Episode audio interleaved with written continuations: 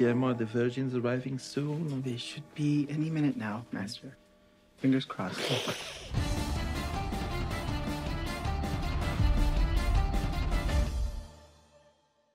All right, folks, this episode of America's Hometown Horror is brought to you yet again by Shine Through Window Cleaning. Yet again. Shine Through Window Cleaning is a family owned and operated company that proudly serves America's hometown and the surrounding area. They treat your home or business like they would treat their own, and they truly believe in building their reputation on every job they do. Get in touch with Shine Through today to discuss your window cleaning, gutter cleaning, and power washing needs at 781 812 9189. That's 781 812 9189 or at shinethroughwindowcleaning.com. That's shine, T H R U, window cleaning, shine through, Shine through. window cleaning. And if you want total domination and cleaning of your windows, I suggest you call Shine Through today, Guillermo.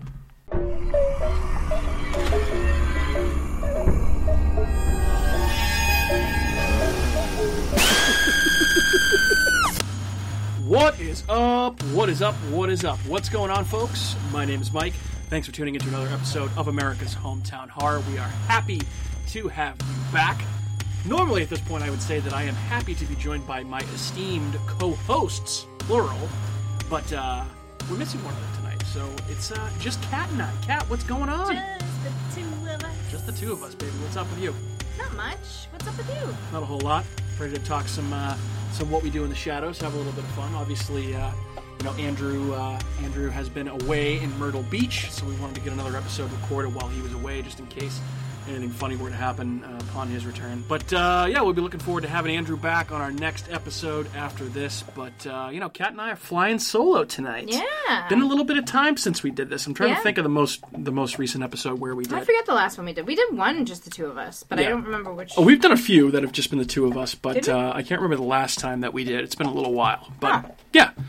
So there'll probably be uh, fewer burps, uh, fewer outrageous interruptions, fewer pornographic references, References. without Andrew here. So it, uh, you know, if you're into the show for that type of thing, I'm sorry to say you might be a little disappointed tonight, but uh, Yeah. we do miss Andrew, and we'll have him back shortly. So with that being said, obviously we have uh, we have a TV show to talk about tonight, which is uh, I don't I can't remember the last time we covered a TV show either. Uh, probably Hannibal. I know we Oh, covered yeah, Hannibal. We covered The Outsider. So uh, a little bit different tonight, mixing it up from a movie and doing a TV show. I know, big digression. Woo! I, I get it. Going nuts. Yeah, but uh, yeah. So I guess before we kind of jump into all things what we do in the shadows, just to kind of run through some things that we've been watching here, because we have actually in the last episode we talked about uh, the Descent. We didn't really have too much that we had watched or uh, in anything news related, and I still don't have anything news related tonight, which I know you'll be you'll be thrilled to hear. But uh, we have been watching some interesting things. Uh, the first of which, you know, not necessarily horror, but I would say this is a very dark, black comedy series on Netflix that uh, kind of flew under our radar for a little bit. And you had suggested watching it, and I'm, I'm so glad you brought it up. And that is a show called The End of the Fucking World. Which is uh, it's a, again a Netflix show. There's two seasons. We are in the middle of season two at this point, uh, and it basically tells the story of kind of like a almost like a young British Bonnie and Clyde type thing. It's two teenagers that uh, kind of go on this little crime spree and, and run away from home, and there's all kinds of crazy shit that happens to them.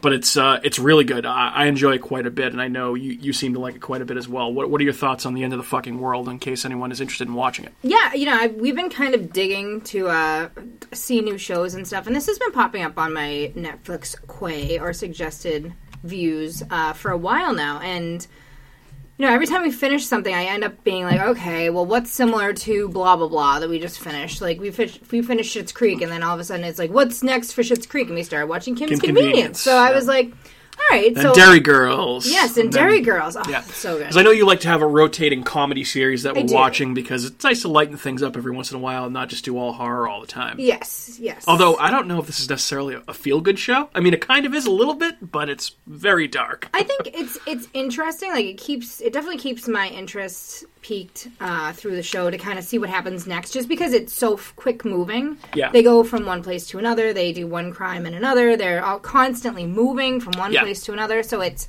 it, it definitely keeps my attention, which um, for me is kind of hard. Ain't that the truth? Ain't So the to truth? find a show that I actually like, it's it's nice. Yeah. Yeah. Yeah, and it's uh, it, it's definitely like I mentioned, pretty dark. It touches on a lot of things like uh, you know, uh, physical abuse, sexual abuse, mental illness, uh, Yeah. a lot of stuff like that. But it's it does kind of have a heartwarming touch to it because you know, obviously, the, the so the main character, the kid, his name is uh, James. He. Uh, at the start of the show, thinks that he is en route to becoming a psychopath, Mm-hmm. and uh, basically he is trying to figure out a person that he wants to kill because Well, he's already accepted that he's a psychopath. Yeah, he's accepted that he's a psychopath and he's killed a bunch of animals, kind of following your classic trajectory of being a serial killer. And his next logical step is, okay, I want to kill a person.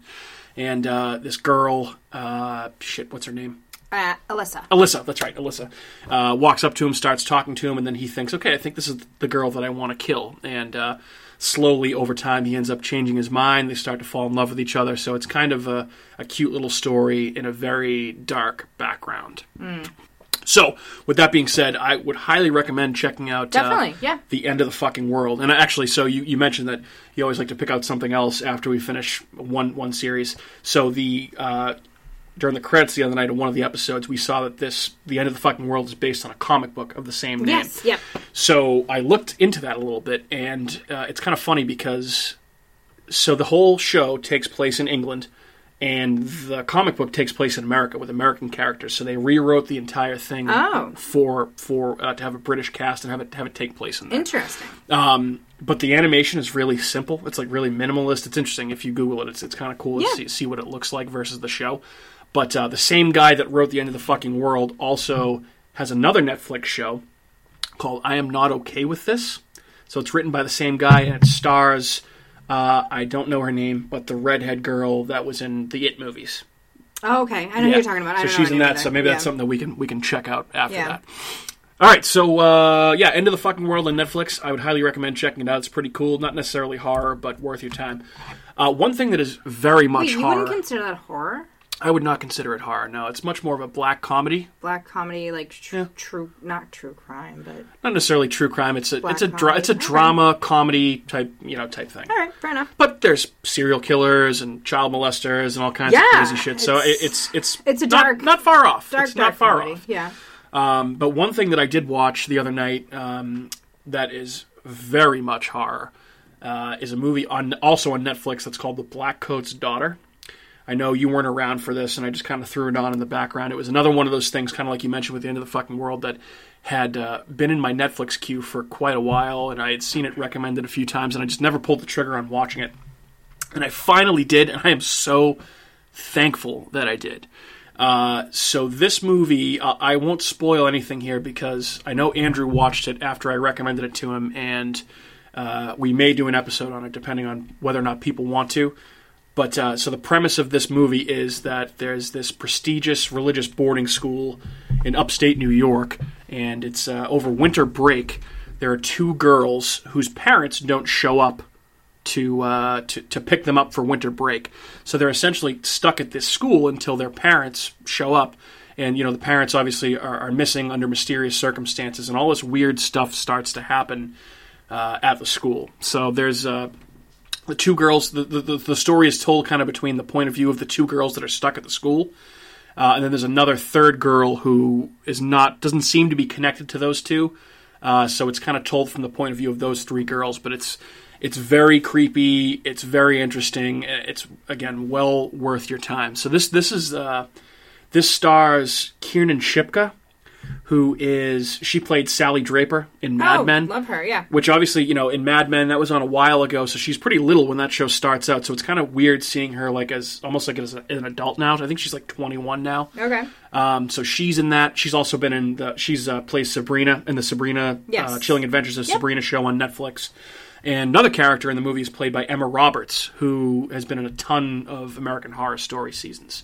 She was in Coven, uh, pretty much all of them, I think, since uh, since Coven. But yeah, the Black Coat's daughter, awesome movie, uh, actually directed by a guy named Oz Perkins, who is the son of Anthony Perkins, who was Norman Bates in Psycho. if you say Perkins, I think of uh, heavyweights. Oh yeah, yeah, no connection there, but uh, yeah, it's a cool movie, and uh, who knows? Down the line, we may uh, we may end up covering that in a future episode. I guess we shall see. So I know Andrew's seen it; he liked it. Kat, you just got to watch that and check it out and see if it's something that you want to cover because there's, there's a there's a lot of stuff going on there that I think you might find interesting. So I'll check it out. so that's what I got for uh, for watching stuff. And anything that else that you've been watching or uh, or doing or No, I've just been watching The Crown, yeah yeah trying to catch up on that. Nothing uh, scary. Cool. I mean, it's kind. Of, I don't know. It's kind of interesting, but I won't even get into that because that's not really relevant. sure But um, yeah. So next item up is Yeah, news. I, I, I got I got no news actually. Like I mentioned before, I don't I don't have anything. That's there's fabulous. Uh, there's kind of I mean, there's been some stuff that has come out, but nothing really of note that uh, was of interest to me. So I guess with that being said, are you ready to talk about some uh, what we do in the shadows? Yes. Oh, and I, I, I forgot to mention. Obviously, it's just me and Kat tonight, and uh, Kat is going to lead the way on this and kind of guide us through some stuff on what we do in the shadows. Yes. Which I'm excited for because I think the last time that I didn't fully write an outline and host was oh shit. I think it was when we did Hellraiser with Hannah from Old Oh, Colony Cast because yeah, I think yeah. Andrew, I think did Andrew did that yeah. one. So it's been it's been since like November. So well, it's I've nice to kind of some and then I kind of chicken out like to host them because I get a little stage fright. I get nervous. I'm reading this tablet and I'm like, ah! so it's just a little nerve wracking. Very get a little very relaxed here. You're just- Anxiety you're just, and you're just sitting here with your husband. You don't need to feel anxiety. You don't You you know. just pretend the microphone's not even here. all right, okay, okay, All right. fair enough. All right. So what we do in the shadows? Kat, take it away. Okay, so um, overall thoughts on the show, Michael. Yeah. You want me to start? Yes, since Uh, there's no one else here. All right. I don't know if you wanted to start or not. It's me and you, but um, yeah. So I, I love what we do in the shadows. Um, I also love the What We Do in the Shadows movie. Um, both of them kind of come from an awesome premise. uh, But with that being said, actually, I think that the show takes the idea of the movie and makes it better. Uh, the characters in the in the show are all hilarious, and they have the uh, the ability to because it's kind of serialized. It's ten episodes per season. There's only been two seasons so far, and it's been renewed for a third. It kind of has a chance to expand the mythology of the show a little bit, right? So you get a little bit more of different characters. You get some of the same characters from the movie, which I'm sure we'll get to. Uh, we'll get to in a little bit, but when I first heard that they were coming out with the show, I was very intrigued because the commercial, like the commercials they had for it, like the little quick trailers, were hilarious. Everything about the show is hilarious, and I was just I was a little worried that this might have just been a retread of the movie, hmm. which I think the first episode is because you kind of have to establish what's going on in the world, but beyond that. They really they they hit some home runs with this show. Oh, I. I, I absolutely love it. And you know, while this is not horror, it, uh, it it hilariously pokes fun at, at you know certain horror tropes, especially uh, vampire movies and vampire TV shows, and it has lots of nods to some classic horror movies that you know horror nerds like myself uh, pick up on. Which you know I have a section here where I'm going to talk about some of those. And I mean, uh, above all else, this is a comedy show, and this show makes me laugh my ass off. It, it honestly, I don't know if there's a show that makes me laugh harder. Um, I know we're going to talk about where it ranks amongst our favorite TV shows as well, but I just I can't say enough good things about this show, and I feel like I don't know a lot of people that watch it, yeah, which is kind of crazy to me because it, it's this should be watched more. I was gonna say when you well we can we can roll that into my thoughts. Mm-hmm. Um, I forget when you first you first asked me if I wanted to watch this show, and I was just like, uh, I don't know. Like, is it what is it really about and stuff like that? And I remember watching a couple of the trailers, and then finally like watching the show and being like. I can get down on this. This is actually pretty funny. Yeah, like, and then once I started watching it, I kept asking people if they watched it, and everyone's Yeah. like, "I don't know what you're talking about." And yeah, then didn't never heard of it. Yeah, didn't FX? Well, when we originally watched it, it was like week to week. I thought wasn't FX like merging as FXX or something? There was something going on like with the actual Yeah, TV too, so then so- we couldn't like watch it or something. No, no. So it we, we could watch it, but so essentially what happened was so FX FX has been in the TV game for a long time. They did shows like Sons of Anarchy, Justified, The Shield, lots of great dramas, and also they do Always Sunny in Philadelphia. Right. So essentially, what they wanted to do is they wanted to have a channel that was dedicated towards their drama series. Mm-hmm. And they wanted to have a separate network that was comedy. specifically geared towards comedy, which is where FXX comes in. So Okay. what we do in the shadows is now on FXX, along with like Always Sunny in Philadelphia and whatever other comedies they, they do on there. Yeah. Uh, Archer, I know is another one they do. They do a bunch of them. I, I'm not. I don't watch a ton of them, but Always Sunny and What We Do in the Shadows are the two that I watch. Yeah. On, on FXX. So. But I mean, I immediately kind of fell in love with like the whole premise of it. The characters are amazing. Yeah. So it just and it has that kind of humor. I don't I don't know what kind of humor you really call it, but I mean, it's very quirky. Uh, it- it's very British humor. I feel like, and obviously, so the, the show and the movie were created and written by Jermaine Clement and uh, Taika Waititi, who are both from New Zealand. So it's got that unique, you know, almost kind of Australian, New Zealand uh, type sense of humor. But it also, it, I feel like it does a good job of critiquing certain aspects of American culture. Yeah. Like there's an episode where they, you know, Nandor tries to become a citizen of the United States, and that's all pretty funny. And so they they, they blend lots of different humor. I would say. we'll say it's a mockumentary comedy Per- horror TV perfect, series. perfect way to say it. Yeah, it is a mockumentary, a mockumentary, quote unquote, um, which you know we talked about a couple weeks ago. Another vampire movie, actually, uh, Thirty Days of Night, where it was an all-time great premise for a scary vampire story with people being in the Arctic Circle, where there's thirty days of, of darkness. Perfect way for vampires to come in and feed. And I think this is a perfect setup for a comedy show where it's just a mock, a documentary crew following around a group of vampires, uh, a- ancient old vampires Right. in modern day Staten Island, which Yes. is it's it's it's great. Everything about this show is just so well done. I can't I, I can't say enough about it. Yeah, and I was actually that kind of helps me roll into um.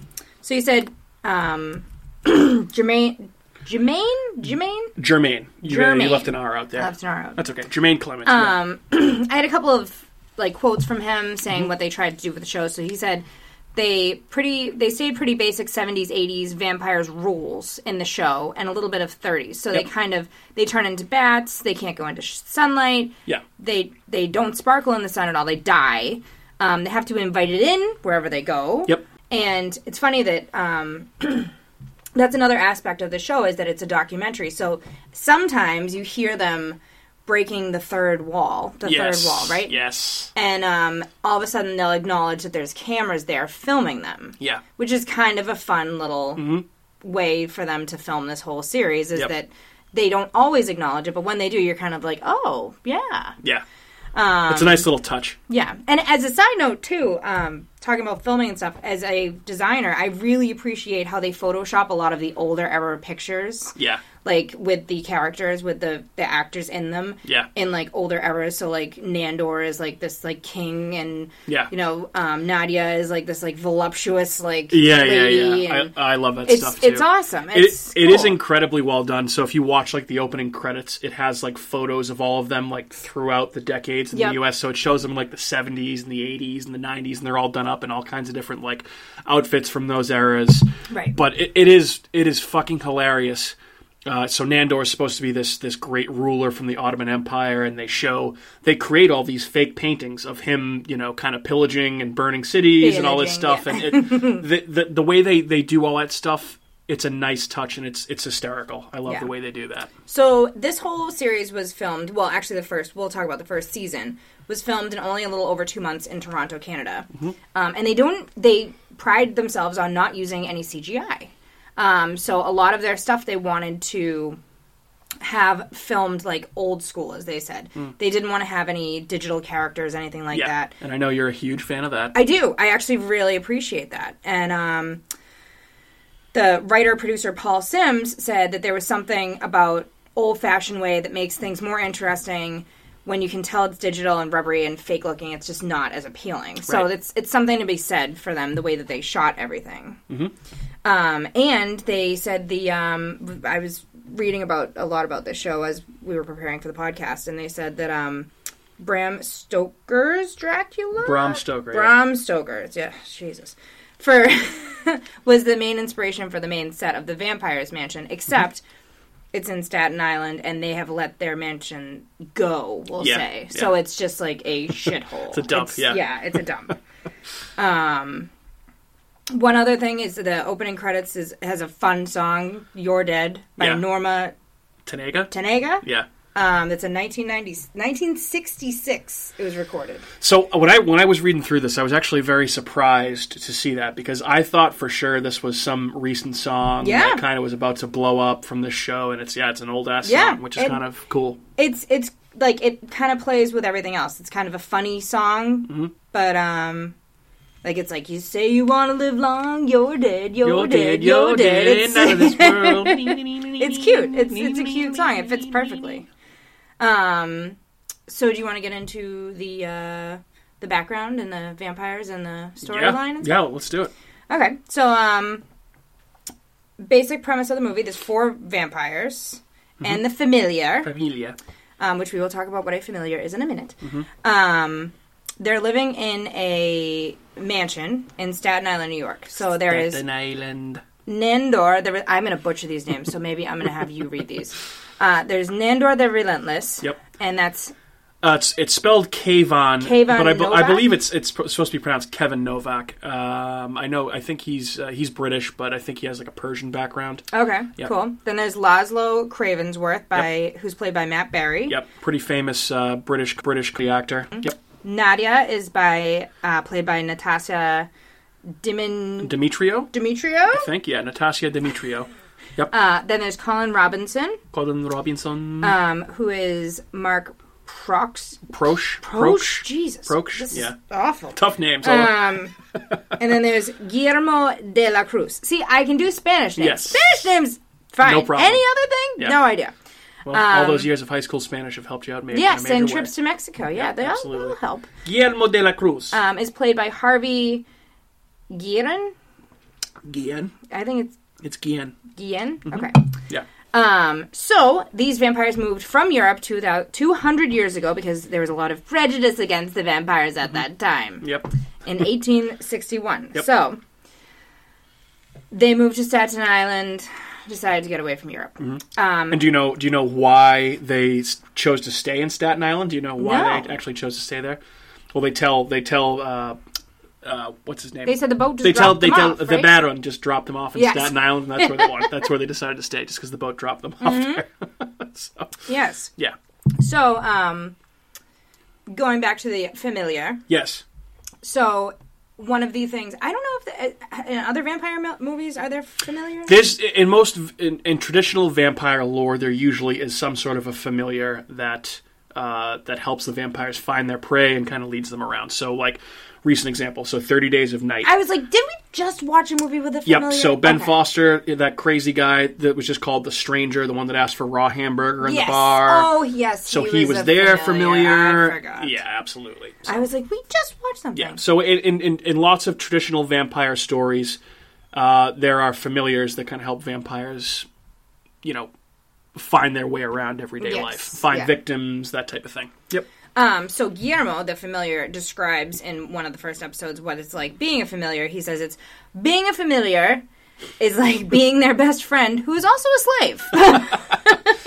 Perfect way to describe it. Guillermo's such a great character. He cracks me up. he, I, I want to say when we get to characters, he, he may be one of my favorite. Yeah. I kind of like all of It, them. it was like- very tough to choose when I was actually trying to narrow down some of my favorites, but I know we'll we'll get to that. Yeah. Um, and on the pilot episode, I love it when he it's it's Guillermo's 10 year anniversary and he does the whole like he awakens. Yeah, I love that. very cool master. Very- Very, very scary. scary, very he's just very he's such a like a fun little guy that's just like such a nerd, but Yep. he he's such a great character. Yeah. Um, who dreams one day to become a vampire. So I think most Mm-hmm. of the familiars, because then later on in season two, you meet Nandor's other familiar, the older um, man. I forget his name, Mm-hmm. and because because Guillermo's getting a little bit fed up at being his familiar, saying, "You're not treating me well. This lady over here is going to make me a vampire." Mm-hmm. So, and then Nandor Nandor's like, "Well, then I suggest you take it." And then he leaves, and then he's like, Mm-hmm. Yeah. "Well, uh, can you come back now?" But Yeah. um, You don't know what you got till it's gone, Nandor. I was going to say, but then so Nandor's other familiar comes back, and at the end of that episode, he Nandor ends up turning him into a vampire because he bats off. Mm-hmm. And I don't think Guillermo knew that because he'd be pretty angry. Yeah. But he Guillermo gets pretty angry throughout this series. Uh, I mean, it, understandably so. I mean, they kind of treat uh, Guillermo like shit, which is, you know, provides some of the best comedy in the show. I feel like is, Yeah. you know, the constant putting down of, of Guillermo. But Yes. uh, you could argue that Guillermo starts to get his comeuppance a little bit towards uh, the end, to, end of season one and into season two. He starts to kind of come into come into his own a little bit and does. find his maybe his true calling. he does. Hmm, teaser, Um, teaser. some of his jobs, we'll say, around the house, uh, which I, I, I would be, I would think are expected of any familiar, um, is to keep the house tidy, make sure there's no sunlight, Mm-hmm. and he gets rid of carcasses, but also finds people who are easy to kill. Virgins, Guillermo. Especially the virgins. The virgins. Yes. yes. So he has he has a pretty hefty job, and when you, you find out when he leaves, how hard it is for them to maintain because there's just bodies all over the mansion, and there's Mm-hmm. like fi- candles are burning because they're like the, that candle wasn't in my room before I went to bed, so I'm not I'm not responsible to blow it out. Like so, it's Yep. he he keeps everyone together. I think. So enough about familiars. We should move on to the next, uh, well, the first vampire type we should talk about that is not a regular vampire, but an energy slash psychic vampire. Yeah, it'd be hard to leave him off this list. I feel like he could have a whole episode on his own. Colin Robinson. Colin Robinson. So he is a, uh, we'll say, we'll say he's uh, shunned a little bit by the rest of the group, the Yeah. other three, um, but he's a little bit different. So he is a day walker. He's not affected by the sun. Mm-hmm. He calls the office his hunting ground. so he works in like this basic cubicle based, like huge office. Yeah. And he just sucks on like everyone's annoyances pretty much. he drains people he drains energy out of people merely by talking to them. But Yeah. he, he'll bore you with a long conversation. He'll enrage you. Um, and he's the only type of vampire that can drain another vampire's energy. Yeah. Um, and he even says he's like, you probably even know an energy vampire. We're the most common types of vampires. Yep. And he just like in the office, he's constantly like chasing people down, like following them to the bathroom. Following them in the bathroom and like shoving his head underneath the stall, like to continue the conversation. Yeah. and like he- he'll he'll sharpen his pencil for like 20 minutes Yep. just to like get on people's nerves. Yep. He goes to like the town hall just to like suck the life, which I mean is So very funny. appropriate too. So like funny. it's all yeah. It's awesome, but he just like bores you with this like stupid conversation. But he he also brings like a little bit of comedic relief to it. What is an ordinance? yeah, According to Merriam-Webster dictionary, an ordinance is blah blah blah blah blah. and he's So like a funny. nerdy looking guy. He's Yeah. like So he's he's great. He might be. I mean, he started to kind of like there was an episode in season two where he gets a promotion, which is fucking hilarious. That episode, but yeah, he was kind of almost the unsung hero of the show. And uh, so the actors act. He does a great job.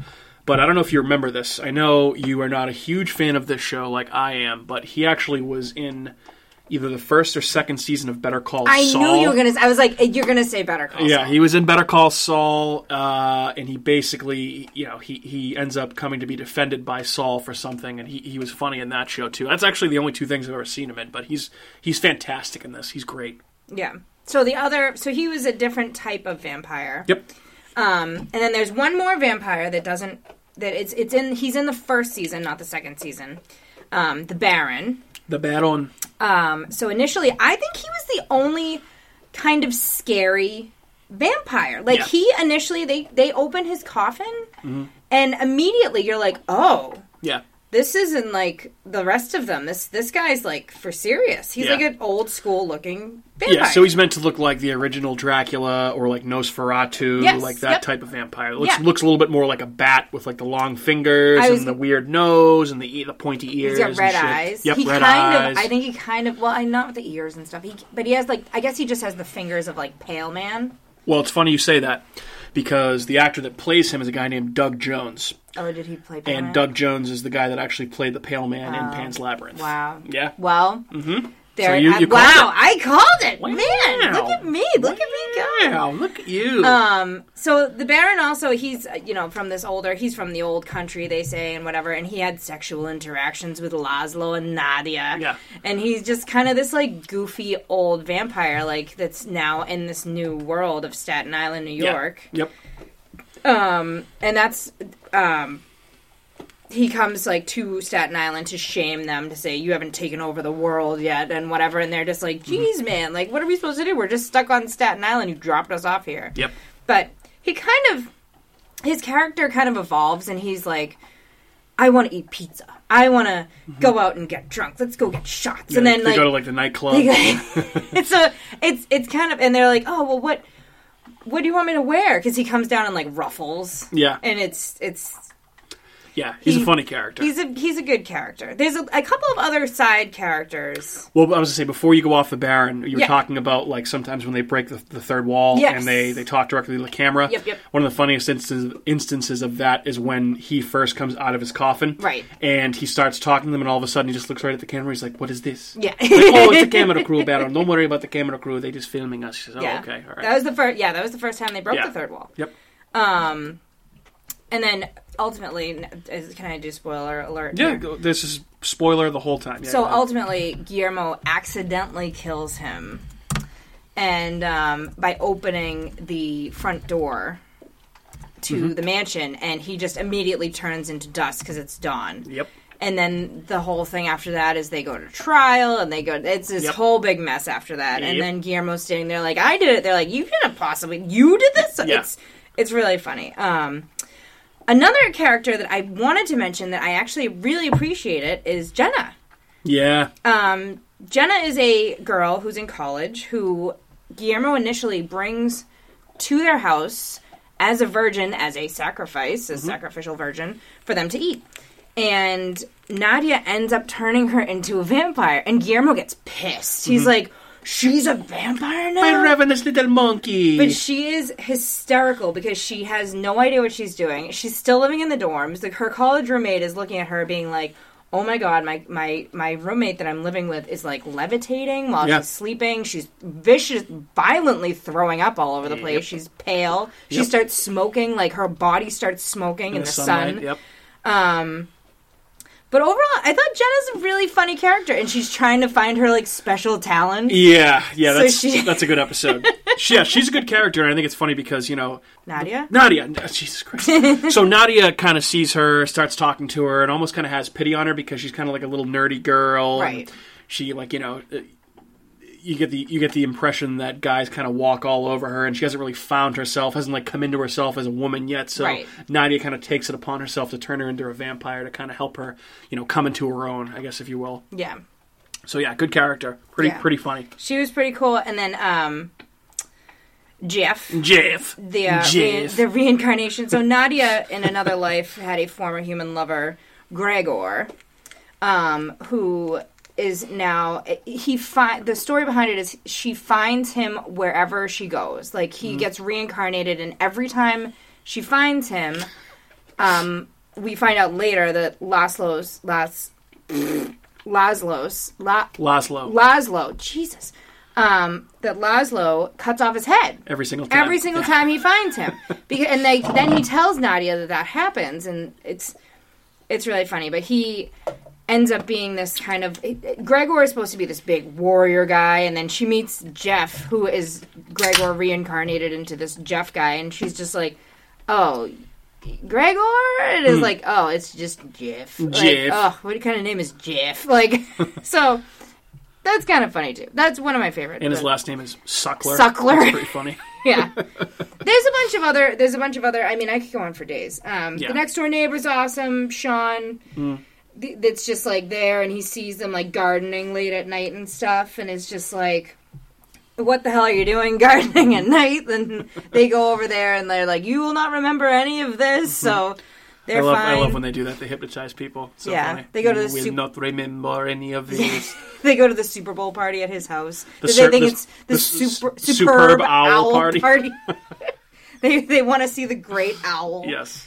Hilarious. Um, and uh, Haley Joel Osment Mm-hmm. is actually makes a nice little appearance in the show as There's another Topher. familiar. Yeah. Topher! As another familiar, yeah, who actually ends up being a zombie. yeah, the, who, who, who'd, have, who'd have known a little kid from The Sixth Sense would be a familiar on What We Do in the Shadows He's 20 gonna- years later. He's grown up to be this like little fuzzy. I was gonna say, you- yeah, that was the way you described guy. it, like a fuzzy, like fuzzball. Like it just, it's, he looks so different than he used to. It's oh my funny. god, yeah, he's just funny. Yeah, it's funny seeing him in shit now. Yeah, I agree.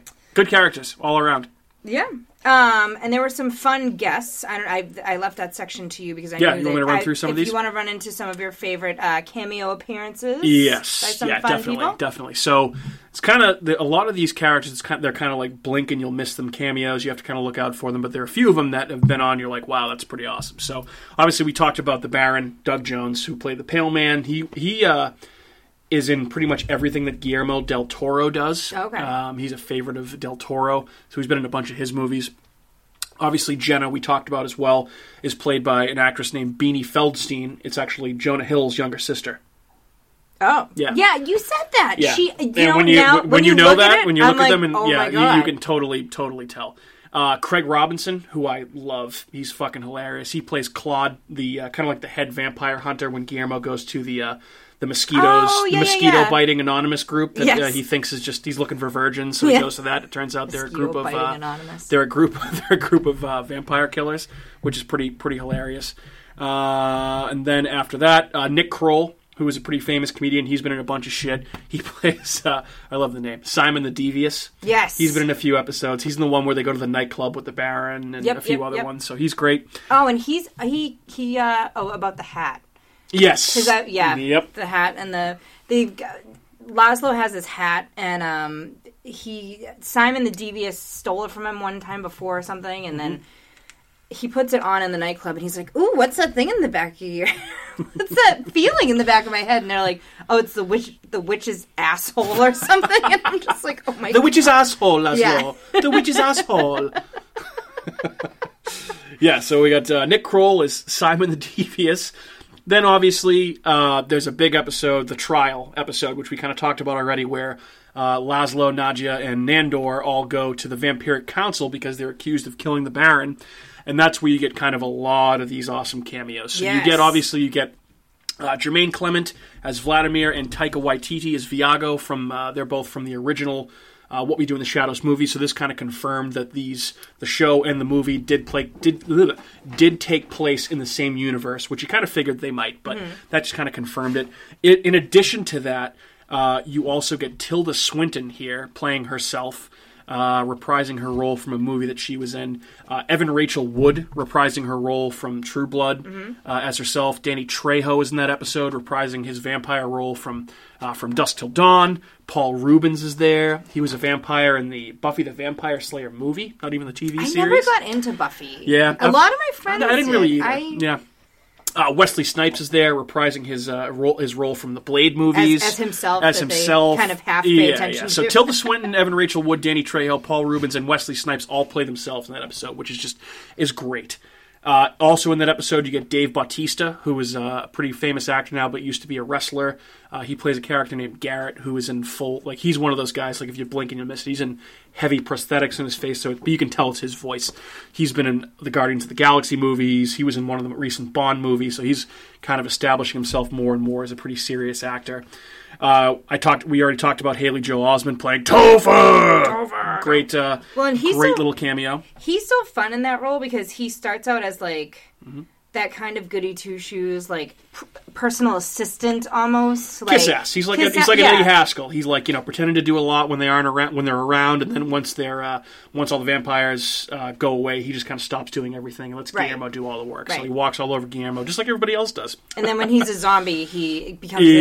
this like like uh macho like Perfect, perfect macho segue. man or whatever. Yeah, so after Topher uh, get Topher gets killed, uh, they take him to a warlock who's played by Benedict Wong, another Mm-hmm. pretty famous actor who is uh, he's in the Marvel movies as uh, as uh, one of Doctor Strange's assistants. He plays a warlock in this that brings Topher back to life, and Topher turns into a zombie and tries to kill everybody. It- That's a great episode. Uh, very, very good one. But perhaps the biggest and best cameo of the entire show uh, for a character named Jim the Vampire is played by Mark Hamill, Luke Skywalker himself. Who's that? Uh, Mark Hamill? no, no, Luke no, Skywalker? no, no, no, no. Who does he play? He plays the vampire that Laszlo owes money when Laszlo runs away and becomes Jackie Oh, Daytona. yes, yes, yes, yes, Which yes. is oh, it's such a great episode. yeah, that's More a on that. really. We just, uh, yeah, yeah, yep. But yeah, yep. Mark Hamill, that that was an awesome cameo. I remember when I first saw that, I was like, "Holy shit! How the hell did they get him?" That was Oh, really, really that was- clever. that was and a really great cool. episode. Yeah. so I'm sure there's been probably a few other ones that I missed, but those are those are some of some of my favorites for the uh, for the cameos itself. Yeah. So, um, since we're talking so much about cameos and characters, who do, who do you have a favorite character? Do you have a top three Ooh. of the whole series? You can pick. I mean, Yeah. I was thinking you can pick one out of the top four, and then maybe a couple of cameo. But I mean, it doesn't matter. You can wild card. Go ahead. It's it's very tough. It's very tough, like I mentioned before. So I, I think if I had to pick an absolute favorite, it's uh, it's Nandor because Yeah. Nandor just makes me laugh the hardest. Like I, I would compare Nandor's character, like the actor is playing it almost as if Borat were a vampire. That's Yeah. kind of like what it reminds me of a little bit, like Yeah. with his voice and like kind of the way he like his sense of humor. It cracks me up. So he probably makes me laugh the hardest. But I guess if I had to pick a top three, it's kind of hard to to not pick Nandor, Laszlo, and Nadia. yeah. Uh, I mean, it, I I feel t- I feel like an insane person leaving uh, Colin Robinson off my top off my top uh, three, but I think Nadia's funnier in, in certain aspects. Laszlo is fucking hysterical too. I, I love when he goes off about his, you know, his old like his You know, he, he's supposedly this man whore throughout times. He just like goes around slaying women and you know, he's filmed vampire pornos in the past that they talk about in the orgy episode, and it's just it's funny listening to him talk about his sexual conquests. Like he he has a, uh topiary garden out in front of the house that's all. Uh, Wait, that's that's my later. yeah, we yeah, okay. talk about we'll that talk yet. about that later. But uh, yeah, I, I think I think probably the the main three vampires and my three favorite characters with uh, with Nandor probably getting the edges is my personal favorite. Mm-hmm. What about you? I would. I love Guillermo. I think that his whole character from beginning to end. Of There's no bad choices here. He's a great character too. Probably my favorite character. Um, I love Nadia. Mm-hmm. And then I think. I think I have to go with Nandor too, just because he's just. And I hate to leave out Laszlo, but I, I think that the dynamic between Nandor and Guillermo is just hysterical because they're like. They're almost like an old married couple in a weird way. Yeah. Like they just kind of argue about the stupid little things, even though like Nandor's his boss. Mm-hmm. But then Guillermo's like, respect me. But then Guillermo's also like trying to help him when he goes out in public, like when he's checking out at Hardy City or Mm-hmm. Yeah. whatever, and he's like, That whole that whole scene is, that is it's it's amazing. It's just it's really like it's, it's one of those scenes where it was in the trailer and it's in the pilot, so you knew it was coming, and it still just makes me laugh so hysterically hard every Oh, time with the creepy paper. yeah, crepe, crepe papers, crepe papers, creepy, creepy, paper. creepy paper. and he gets obsessed with the glitter because he wants to look like Edward from the Twilight Yeah. movies, and fucking. Guillermo holds up the holds up the the uh, the skeleton hanging thing. And he Yeah. says, "Oh, master, this is pretty macabre." Yeah. He like Nandor just like dismisses it and like waves his hand, and the thing lights on fire and blows up in Yeah. Guillermo's hand. It's yeah, the, the interactions between them are fucking hilarious. Yeah. Um. Yeah, I'd I'd say that those three. I guess. Yeah, because I have to pick Nadia because she's the only woman, Yeah, and I mean she she makes a- she's hilarious. she is hysterical. Yeah, awesome character. yeah, Um, the interactions between her and Jenna are awesome. are great. Yeah, I love when Nadia uh, she she turns the ghost of herself Yep. into that little doll. doll because oh she my doesn't god, ever want her to leave. Fucking funny. Uh, yeah, she wants someone great. just like her around Yeah. all the time. and just the way she just fucking ranks on Laszlo and Nandor all the time. Like Yeah. it's it's it's so funny. Like the, awesome. she calls them a couple of big stupid turkeys that argue about everything. Mm-hmm. Her accent's hilarious. I, everything about her is great. They're all hilarious. I, I yeah, I don't know. That's a non-answer, but they're, they're all great. Yeah. Sorry. Go ahead. um, where does this rank for you for TV shows? Ooh, so I'm gonna. This is clearly a comedy show, so I'm gonna lump it amongst my favorite comedies here. Um, with that being said, it, it is one of my favorite shows on TV right now overall. Um, but I would I would say for comedy shows, I am a huge fan of. It's always sunny in Philadelphia, Letterkenny, South Park, Barry, all comedy shows, and I, I think this is Always Sunny is always going to be, no pun intended, probably my favorite. Uh, I think I would give this the edge over like Letterkenny or South Park or Barry at this point. So this is probably like second on my list of favorite comedy shows right Yeah. now. I think- I think I obviously would- there's more of Always Sunny, but you know, I, I, Sunny's been on for 15 seasons and it's got renewed for like another fucking five years, which is insane. So Well, you can't there's not there's not as much what we do in the shadows, but it's automatically right up there. show's great. Yeah, I, I have to agree with you there. I mean, I've, I'm a diehard South Park fan till the day I die. Yeah, I know. Um, South Park, I like Letterkenny. It's hard for me to understand what they're saying sometimes because they talk so fast. Hmm. Letterkenny, the most recent season, hasn't been that good so far. Yeah. either. So, yeah. But I love, um, I, I mean, I love the show, and it takes a lot for me to say I want to watch it again. Like, like Derry Girls recently, I'm like, oh, you know what? I just watched it, but I'll watch it again. But it's all, it's also only 12 episodes total that's out right now. I kind so of want to mean- watch Derry Girls again, too. Yeah, Yeah. it's okay. You can okay. say that. It's You okay. can say that. Love it. Love it. Love it. Love it. Um. So I, I think it's right up there for for me too. Do you have do you have a favorite episode? I don't really have a favorite episode. Um, I I kind of love the pilot, to be honest. the pilot's great. like I feel like you could I could watch the pilot over hilarious. and over again. There's so many good episodes, but Uh, I have I have two that it's very close between. Obviously, the trial episode is great because of all of the cameos and the references to past vampire movies. But I'm also a huge fan of the episode uh, in season two called "On the Run," which, uh, as we discussed with Mark Hamill, this is the episode where Laszlo runs away from everybody uh, to hide from Mark Hamill's vampire because he owes him money from years and years ago, and he creates this alternate persona that is an American character. It's a bartender, and his name is Jackie Daytona. Yep, yep. Oh my god, I love that episode. And it's all- friggin' hilarious. all he does to for his disguise is put a toothpick in his mouth. Put a toothpick in his mouth. Yeah, exactly. Yep. Like it, it, Mark Hamill shows up at the bar. He's got the toothpick in his mouth, and all of a sudden he takes it out, and he's like, "Ah, ah, Yeah. Laszlo!" yeah. Yeah. So. No, he didn't see him in the mirror. Oh, right, right. It Sorry. was a reflection in the mirror. Oh. But it was so Thank funny. you for correcting me. Sorry. No, I'm not being sarcastic. Thank you. I, I Oh. messed that up. I, I know. I really like the show. Um, but also in that episode, it's funny because you like you're just blown by the, the fact that it's only the toothpick that is his like disguise. Yeah. And he says to um, what's his face, the vamp. Uh, what's what is his name in the show? Who? Uh, the what's his Jim the vampire, Mark Jim Hamill, Jim the vampire, and he gives him a card that says Jim the vampire. And Yeah. He's like. Oh, thanks. I'll give you a call, Jim the Vampire. He's like, How did you know my name? He's like, Well, it says Jim the, Vampire, on your card. Sorry. awesome. Okay. No, it's okay. I'm laughing too much in this episode for a scary, It's for a scary America's Hometown Horror Mm-hmm. episode. Um, Well, I think this is, you know, I think anyone that, that probably sees the episode title knows they're not in for a serious horror Oh, no, discussion on this no, episode. This is all all. for laughs. Yeah. So this is this is probably a perfect one for you to take the lead on. So thanks. I know it's. I, I'm not so good with the really scary ones. that's okay. Um, I didn't mean it as a, as a slight. I meant it as a compliment. I'm gonna throw it to you for facts. Yep, I got some facts here. I don't have a ton, but Okay. uh, a couple couple interesting ones that I found. Take found. it away, Michael. Just show's only a couple years old, so there's not a ton of information out there about it. And obviously, the movie is a completely separate thing, and we want to talk about the TV show here. So maybe we'll do the movie in, on a later episode. We'll Yeah. see.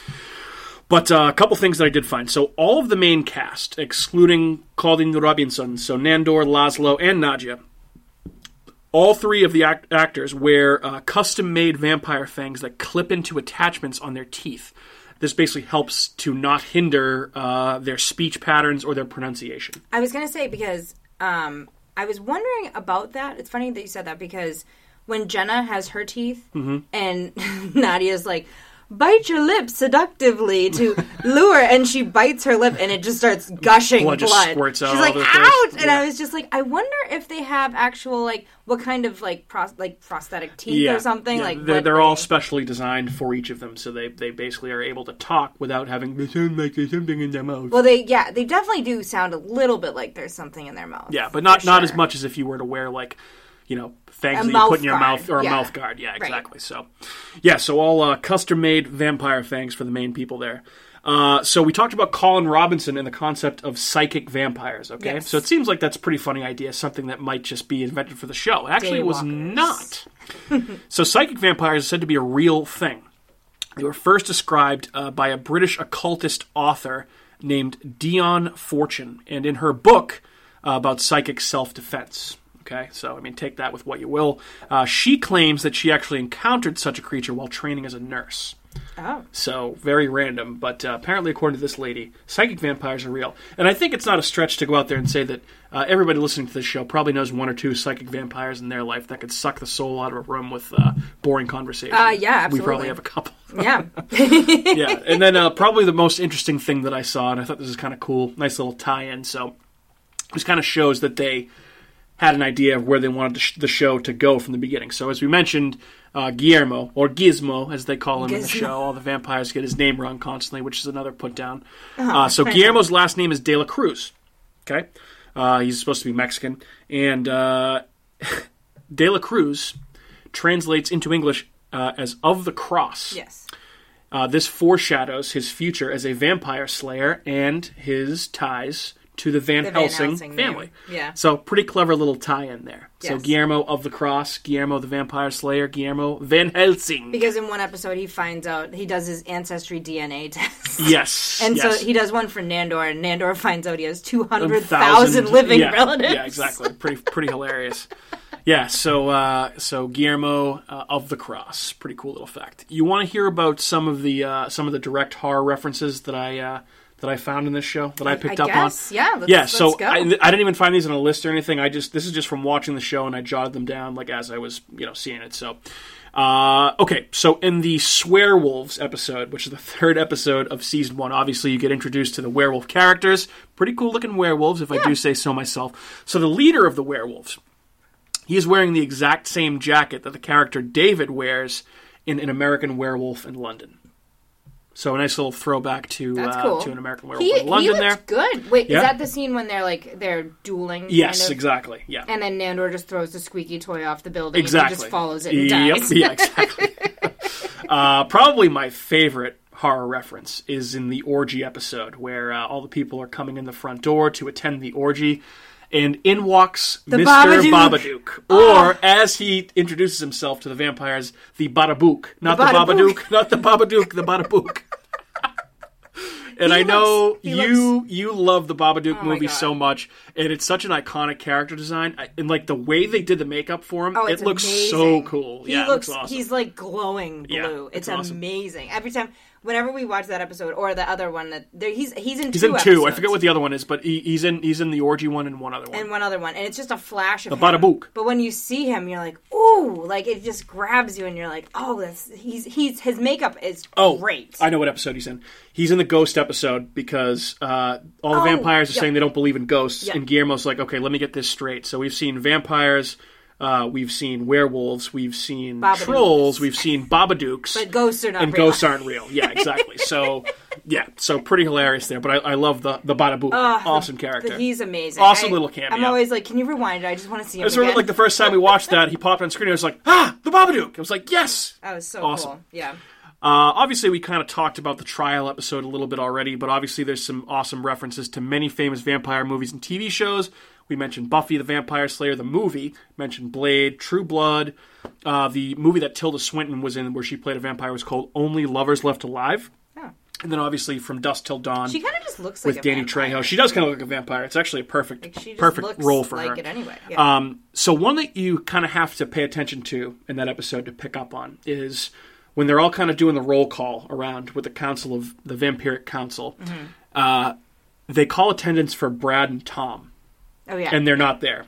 Uh, so this is obviously a reference to Brad Pitt and Tom Cruise from Interview with the Vampire, which I thought was a pretty cool little touch. yeah. So And there was an wasn't there another one? there might have been another one too. I just I, I just remembered the uh, Interview with the Vampire one with Why Brad was. Pee Pee Wee Herman in there? So Pee Wee Herman or Paul Reubens, he played a vampire in the Buffy the Vampire Slayer movie. Oh. yeah. So yeah, not the TV show, the movie. The movie. Yeah. Okay. All right. So uh, yeah, so that's in the trial episode, and there's also an episode called Antra- Ancestry, which is where Guillermo finds out, obviously, that he uh, is a descendant of Van Helsing. We kind of touched on that already. Uh, there's another episode uh, called The Curse, and uh, this is the episode where uh, Guillermo goes to Mosquito Biting Anonymous or whatever it's called, and he finds out they're all vampire hunters. And uh, they decide to go to the house to start killing the vampires. And Guillermo, Guillermo thinks that they're going to Nandor, Laszlo, and Nadia's house I did too. and it's a different uh, a different vampire den they go to. There's a thousand of them in there, But there is uh, one of the first vampires that they see are two twin girls that are dressed identically, and that is very clearly supposed to be a reference to The, Shining. Shining, yeah. which I picked up on immediately. If you're a fan of The Shining, it's always always easy to pick up on Shining references. Yeah. Uh, very cool one. I think you probably noticed this one, Okay. but uh, in the Witches episode, just called Witches. Yes. So Laszlo and Nandor are lured to a coven of witches by a black goat named Peter. Yes. This is obviously a reference to the witch with Black Phillip, which is pretty cool. Black Phillip. Yep. Yeah. Yep. Yep. Uh, and then obviously, you know, you get various types of horror monsters in there. We talked about the vampires, the ghosts, werewolves, obviously the Baron, who's supposed to be like a Nosferatu or a Dracula. There's trolls in an episode, like Yes. big trolls. yep. That was a cool one. because the sun came up and he froze again. Yeah, Yeah. yeah. So, uh, so yeah, lots of awesome horror references for those that pay attention to that shit, like I do. Yes. Uh, some cool stuff in there, and that's what I got for facts and horror references. I will give it back to you, Kat. Cool. Well, let's move on to categories. 'Kay. Um, Okay. Michael, do you find this movie scary? Nope. Not Show. movie. Sorry, show. Back it up.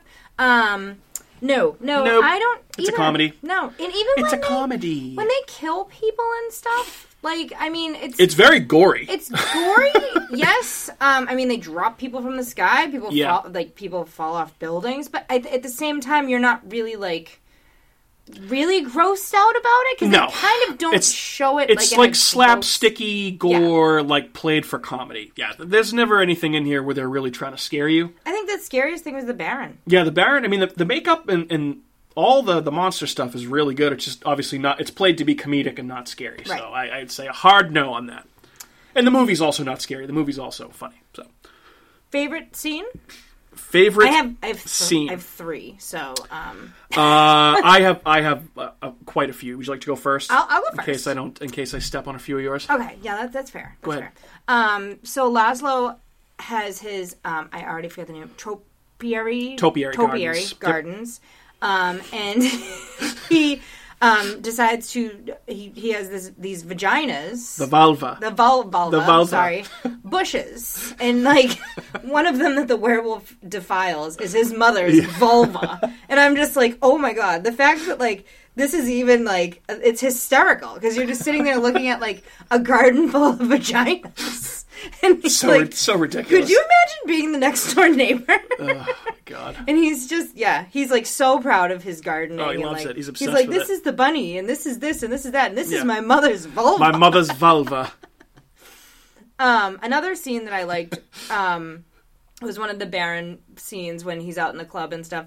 But when he eats pizza, because they're not supposed to eat human food, um, so he eats this pizza and he's like, "Oh, it kind of burns. There's garlic in this." And then all of a sudden, he just starts starts violent vomiting to the point where he's then flying around like like a balloon in the air, Yeah. like like losing its helium just everywhere, That's a- violently that's, throwing that's up. hilar- that's an hilarious scene. Um, that was really funny. And actually, in season two, this Mm-hmm. this this actually made me this hits close to home, um, because I also hate social media. Yep. Colin Robinson finds social media, and he's like. He's, he says, "Oh, you can you can drain energy from people through social media," Yeah. and he says, "When you call them a dumbass, you know you've got them. You you can drain their energy via social media without even being near them. It's surprisingly simple to get total strangers completely furious with you. And then he ends that whole scene with like, people should really get a life. Yep. Like, and I'm like, that is so that Mic- like mic drop, drop. Yeah. done Yep. like, Yep. and it's so because he's like.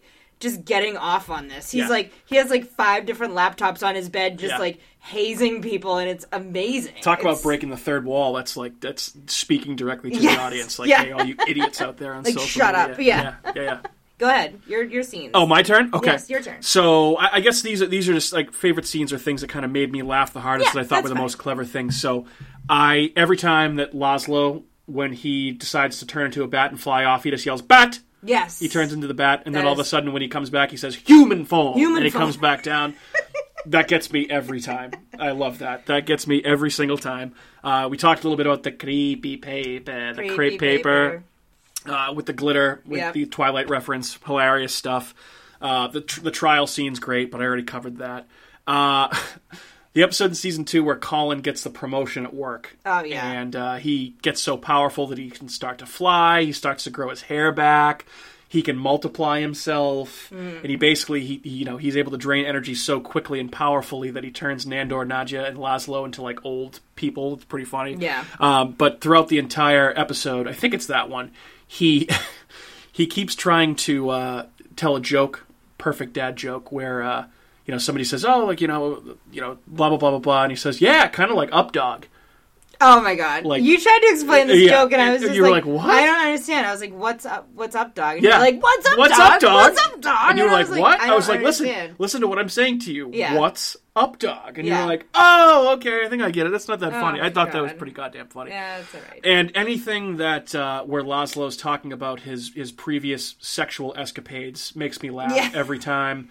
Um, like when he's he, the ghost of himself shows up in the ghost episode, and uh, his ghost self is telling him that he was in the middle of having an orgasm when he died, and he never finished his orgasm, so Laszlo needs to help finish him Finish off. him off. Uh, all the all the uh, when when Laszlo talks about the times that he was making the vampire pornos, and they have all like the old footage of all of them. Those are fucking hilarious. Uh, when he talks about having sex with the Baron, like having threesomes with the Baron and Nadia back in the day, like, Yeah. All that stuff cracks me up.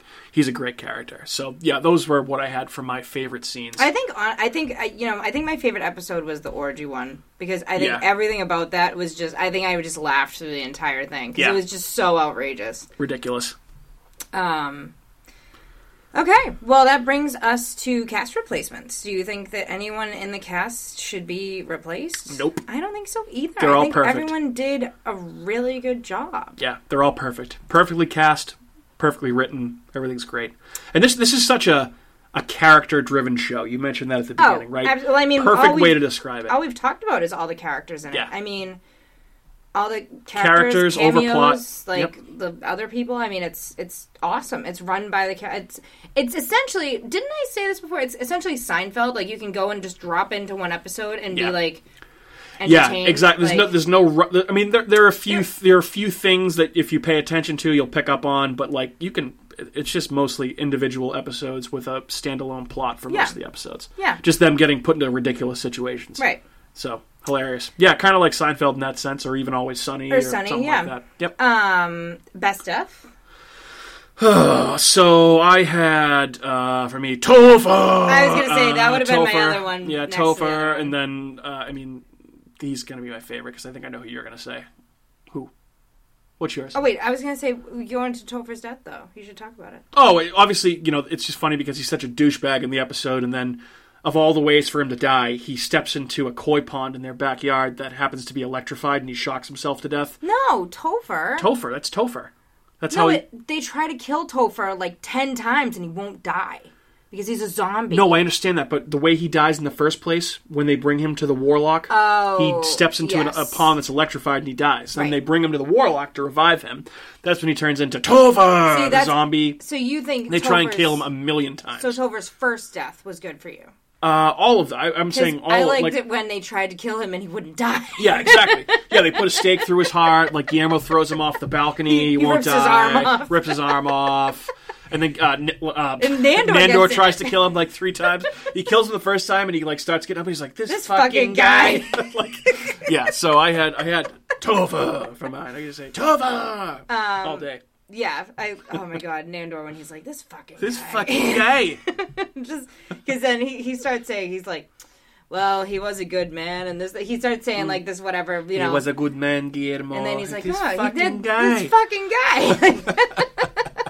He won't die. But Uh. um, anyway, so my best death I think is when Guillermo accidentally burns the Baron to death when he opens the front door Yeah. because it it not only like did they prepare for the Baron so much for his coming. Mm-hmm.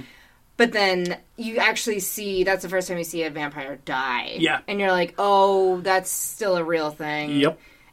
And that also brings into the whole um, trial thing. Yeah. And it Yep. kind of leads into the next few things that happen to them. So they kind of all look at each other like, oh no. But then, like, and, you know, um, Guillermo then knows that he's like a vampire killer. He's like, oh my god, I did that myself. I didn't Yep. mean to. um, would this series. I would say make- the the uh, you talked Oh. about it before too, but the uh, the werewolf dying with the squeaky toy. That's yes, that's that great, was a great, really great good death too because he just was like squeak Yep, squeak yep. throw off Perfect. and he just followed it right over. So Yes. Sorry, you were saying. Um, would this series make a good haunted attraction? I'll tell you, I've heard worse ideas. Yeah. I mean, it, again, it's not played to be scary, but there are lots of monsters and creatures in here. Like, if you really, I mean, so like Halloween Horror Nights in Orlando, they usually do like a comedy house every year, right? So they've done like I'm, I'm thinking. So the year that we went, the first time that we went, they had that Holidays of Horror house. Remember Yeah, that? yeah. And that was clearly supposed to be like their comedic house that year. That's year. the scariest Easter bunny I've ever seen. Uh, Easter bunny, the, the Feaster bunny, they called Feaster it. bunny. Fucking terrifying. But you know, you, you could very easily like. I- Oh, I, another example. So the uh, Halloween Horror Nights in Hollywood a few years back did a haunted house based on. Remember that movie? This is the end. With Seth Rogen, Yes. and it's Yeah, like yeah, the end of the Yep. world, and they're like all celebrities are playing themselves. yes, the Backstreet Boys. And the Backstreet right? Boys Yeah, are in there at the end uh, with Channing Tatum as their bitch, like Yes. their sex slave. Yeah. So they did a haunted house based on that in Hollywood a few years ago. So I think you could do it. It would just you'd have to do it in a way that was funny, but also had a few jump scares. Right. I mean, they've turned Ghostbusters into a haunted house. That's a comedy, even though there's some spooky creatures in there. But I think you could do it. I think it could be done. Yeah. I mean, and hell, I'd walk through it. You, you, you shitting me? Of course. Who's your MVP? MVP uh, for me, it's a tough call. I almost said Guillermo here, even though I didn't have him as one of my favorite characters, because Guillermo's kind of the glue that holds the shoe, the, sh- the shoe, the glue that holds the shoe, Nice. the glue that Nice. holds the show together. I, I gotta go Nandor. I gotta go Nan- Nandor the Relentless. You can I- go Nandor. uh, again, he he just he makes me laugh the hardest. His voice cracks me up. Like so, pretty much anything he says, I laugh at. His accent is fucking hysterical. I love his backstory when they constantly flash back to him talking about him ruling in the Pillaging autumn, and- pillaging and, even- killing. when Nadia finds that painting. Yes, and uh, they find out that never Nandor that Nandor burned and pillaged Nadia's village. Yeah. they would say, "Please don't pillage me," and I would say to them, "It's not you. I'm pillaging everyone, you included." Hilarious. Uh, so yeah, everything about Nandor cracks me up, and I love him. Yeah. The best, the MVP in my eyes. Catherine, what about you? Um, I gotta go with Guillermo. Because Gizmo, Gizmo, Yeah. Gigi. Gigi, Because uh, when he's gone, everything kind of falls apart. yeah, the So, glue, He is the glue to the shoe. the glue to the, the glue of the shoe. God. Oh God Almighty. Um, final thoughts. Uh, I mean, I I love this show. I kind of mentioned it already, but it's you know if you have Hulu, you can binge the entire thing right now if you And you, haven't and seen you it. will. And once you will. once you start it, it's, It's- you're not gonna want to stop. It's like 20, 25 minutes per episode, so you can blow through it really quick. It'll keep you laughing. It's got awesome horror, nerdy references if you're a horror fan. Great cameos. Great cameos. Yeah, I, I would just say go watch What We Do in the Shadows. It's uh, it's probably one of the best comedies on TV right now, Yeah. I mean, I if not the best. I would say I, I'm I'm with you on that one. I'm not a vampire person at all, like Nosferatu, whatever. But Me neither. And Me I neither. think- I know we talked about this on Thirty Days a Night too, but like vampires are all kinds of played out right now. So you have to do something interesting for me to be a fan of it, and they do something interesting here. So, Exactly. sorry. Yeah, I, I agree with you on that. You know, I'm not a, a vampire fan. I think that this, obviously, I'm into this because it's a comedy more so than uh, a horror series. Yep. Um, and I love everything about it. I love the characters. I'm excited. Uh, they're they're gonna have a season three. Oh yeah, I think they got renewed for at least two more seasons. So They there's at did. least two more coming. When I was reading about it, they said that they, you know, already signed up for season two halfway through season one, and then they signed up for season three halfway through season two. Yeah, I'm not surprised. This show is doing really well for FX, so I wouldn't be surprised to see it on TV for quite a while. Yeah. So, so yeah, Cool. Yeah. So What ab- go on, go on the Hulu. go on the and, Hulu uh, and check out what we do in the shadows. check out what we do in the shadows. you the won't TV be disappointed. series. Cool. You got anything else? I think that's it. All right. Wow. Yeah. Look at us. Over an hour. Holy cow. Not bad for two people doing uh, dry January, huh? Yeah, no. Yeah, pretty good. Nice work. I'm only plus three days, though. I I, I went a little off the way. Just the two okay. of us. Just the two of us. Um. So you want to do the social media plugs and all that? Yeah, no, of, of course I am. Yeah, I, I didn't get there yet. I'm just saying. All right, so uh, so at this point of the episode, here's where you can find us on social media. You can find us on YouTube and Facebook. Just go on there, search for America's Hometown Horror, especially on YouTube, where you can sign up for uh, notifications, mash that bell, and get notified every time that we release one of our episodes. And you can watch it right on YouTube. Uh, you can also tweet at us at Hometown Horror. You can find us on Instagram at Hometown Horror Pod. And you can also drop us a line via email at hometownhorrorpodcast at gmail.com. And you can also find our show pretty much anywhere you can get your podcasts, but especially Apple, Google, Spotify, iHeartRadio, Stitcher, Spreaker, and many, many more. Thanks for tuning in to another episode of America's Hometown Horror. My name is Mike, and I have been joined by my esteemed co host, the very esteemed Catherine. Thank you very much. Thanks. Did you have a good time tonight? I did. Excellent. As did I. Catherine, say goodbye to your listeners, please. Adios, muchachos. Goodbye. You will not remember any of the contents of this podcast after you are done listening. Hey everyone, it's Mike from America's Hometown Horror, and just wanted to say thank you again for listening to another episode of our show because, of course, we would be nothing without you listeners. If you are interested in more local Plymouth podcasts, I would highly recommend you check out uh, some shows by our cohorts on the Inebriart Podcast Network. That's right, the Inebriart Podcast Network, folks.